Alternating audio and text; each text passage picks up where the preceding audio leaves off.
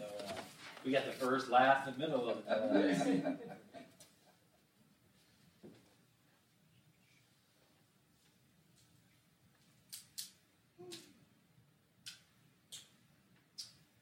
Well, in 2011, we got a call that we were going to be shipped off to Hampstead and Upperco, Maryland to serve this parish.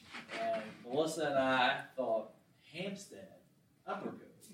Where in the world is Hampstead, Maryland? And so one of the first things we did is we got, I like atlases and maps, and we got the maps out. And we found Hampstead, it was a little tiny town on the map. I don't know if we ever found Upperco um, on that particular map anyway. Maybe when we went on the computer we did. But we were wondering about these places that we were going to uproot our family from Frederick and move to. And then once we got here in July, it didn't take very long, maybe a day or two, to figure out that we were going to be right at home. And in fact, we were going to love it and it was going to become home to us. Um, just as an aside, when I was in Frederick City, um, I wasn't very happy. I didn't like uh, where we lived. Um, I, I missed home. And so when we got here, I felt like I was home again. And I believe, that, and that's precisely the reason why we loved it here so much right from the beginning, because it took time to figure out whether we were going to love you guys or not, Keith. Um, and, and, that takes time. That's right. So, and, and that took a few weeks, uh, but a, a day or two is all it took to know that we were going to be right at home. And, and one of the reasons is it reminded both of us, Pastor Melissa and I, of where we grew up. I grew up in a little town called Summit Point, West Virginia, and it was a farming and apple orchard village. Uh, so very, very small uh, town feel, not even a town, but a village. And so it was a neighborhood. Everywhere you went was a neighborhood. Uh, and everybody knew your name, and every place you went was safe, and, and uh, it was just a great place to grow up. And then Pastor Melissa grew up in Ranson, especially during the times when she grew up, it was a very small town. Um, and she grew up in a uh, she grew up in the Dairy Queen neighborhood. And so if you knew where Dairy Queen was in Ranson, and that was the place to be, the place to hang out, you know, that was basically her backyard. And of course, Ranson's grown quite a bit since. Uh, but, but both very much small towns. And so you knew where people lived, and they knew you. And if you rode your bike, you know, people were watching out for you. Uh, when you went to the store, we had one store growing up in Summit Point. Of course, Ranson had a couple, uh, but you, you, when you went to the store, you knew people, and so it was a great place to live in terms of being uh, in a neighborhood. Some of our fondest memories we share, even though we were in separate towns, uh, at Christmas time. Uh, my village of Summit Point had a Christmas tree lighting, just like we have here in Hampstead. And uh, that was one of my favorite times of the year as a little boy growing up and uh, one of the things that our Christmas tree lighting was known for was a bonfire. I mean, we didn't light the tree on fire. Uh, that was a separate, separate part of the night. But it's just a hot chocolate and bonfire is what I remember most about those nights. Christmas tree lightings in Ranson uh, is, is, a great, great memory for Melissa and our family as well. Uh, but growing up, for her especially, uh, and one of the main reasons was her dad was the mayor. And so everybody there in the community would gather, and, and uh, her dad would take center stage, and he loved taking center stage. And uh, he would get up there with the microphone, and we were we even would say, like, "Come on, we just want to light the Christmas tree." He would be up there preaching, and uh, there was no separation of state and church for him, and he would be telling everybody the gospel story, and, and just great fond memories of, of living in these small towns. And so when we came here to Hampstead and Manchester, Upperco, we felt right at home in these neighborhoods. Um, neighborhoods aren't just confined to small towns, and many of you grew up in cities or, or at least suburbs of cities uh, that are gathered here this, this night.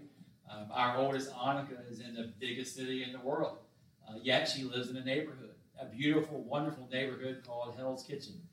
So, uh, yeah, and uh, I could insert here all kinds of jokes, but it is a great neighborhood feel. And so even she will over over time she'll get to know people and recognize people at the little shop on the corner and that sort of thing. Uh, she actually went to the um, shoe cobbler. Is that what that's called? So yeah, so she gets to know those kind of people in a neighborhood feel. So it doesn't matter whether it's a farming village or a small town or a big city, where most of us really thrive and and, and find ourselves at our best are in neighborhoods. Um, that's where memories are made, and that's where we live out our life um, to, together. Um, it's an important concept here in our biblical story as well. Um, in fact, in the very beginning pages of the Bible, we find neighborhood in the garden. And one of my favorite passages that a lot of times I even forget about and we forget or maybe we missed along the way is in the first couple days of creation, uh, God is in the neighborhood and not just in the neighborhood, but hanging out with Adam and Eve. There's this great little verse or two here in Genesis chapter 3. And so listen to listen to how how much God was in the neighborhood. During that day's cool evening breeze, they heard the sound of the Lord God walking in the garden. So God's just walking around the garden. And so we think that it's always been this thing where God was up here and we were down here, but no, he's walking in the, garden. He's in the na- he was meant to be in the neighborhood with the people. And the man and his wife hid themselves from the Lord God in the middle of the garden's trees.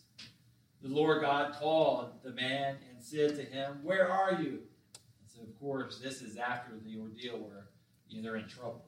Uh, they're in trouble. And so it makes us think, and, and Paul's remote it's like if Adam and Eve wouldn't have messed up, if they wouldn't have fallen to the temptation of the snake, this is the way it was meant to be. That God was going to be hanging with us in the neighborhood. And so we know after this sin, after this original sin, that creates this separation. And so from then um, on, in those following chapters and pages of Genesis, and then on through the Old Testament, we have this separation and we have this lifelong journey of trying to get reconnected with God and trying to have that that, that distance, you know, narrowed, you know, through uh, getting our relationship with God repaired. And so ultimately, you know, all sorts of things happen in the biblical narrative, and that separation still exists. We have the law, and we have the prophets, and we have all these ways of trying to get uh, reconnected with God on that intimate level. And one way or another fails and fails and fails until we get to the Christmas story, until Emmanuel comes. And when Emmanuel comes in the form of Jesus in the manger, we have God with us again just like in the beginning. And so, one of the reasons I love this passage in, in the Gospel of Luke, we have Simeon and Anna, these two of age adults, older adults, retirees. Anna's been there her whole life in the temple. Now, the temple area is a neighborhood in Jerusalem. And it's not just a neighborhood, it is the neighborhood where things are happening. That's where the shoe cobbler would have been. That Anna would have went and got her shoes repaired or her sandals. Uh, this is this was the place to be, and it was a neighborhood. And so we have this place where Simeon, you know, had worked and he had waited, and he's waiting to go home. He's waiting to reconnect with the Father through death, um, and so he's waiting. And so Simeon and Anna, these two older adults, are some of the first two people to welcome God back into the neighborhood in the form of Emmanuel in this case. And so God is in the neighborhood again through Jesus the Christ, and this story really brings it home. And so the separation that happened in Genesis has now um, been altered, and we have the ability ourselves to reconnect with God, and God comes back and He's welcomed back into our lives, into our world, into our neighborhood. And then what is the most wonderful part of this story is um, it's not just at Christmas that we think about it, it's every day. And so, you and I that believe in Christ and welcome Christ into our hearts and have the Spirit with us, we have God with us every day in these neighborhoods.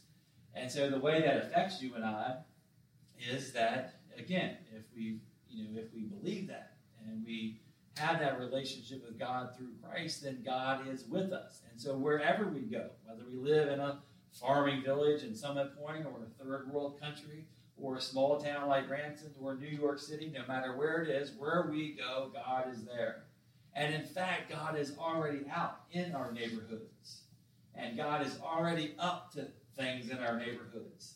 You know, wherever we can see hope and healing, uh, that's where God is active. And then that's where we need to be. God is like He's walking in the garden in the Genesis. God is walking our neighborhoods. And it's our jobs not just to claim Jesus for ourselves, but to join God out in those neighborhoods um, and take Emmanuel uh, to our neighbors as well.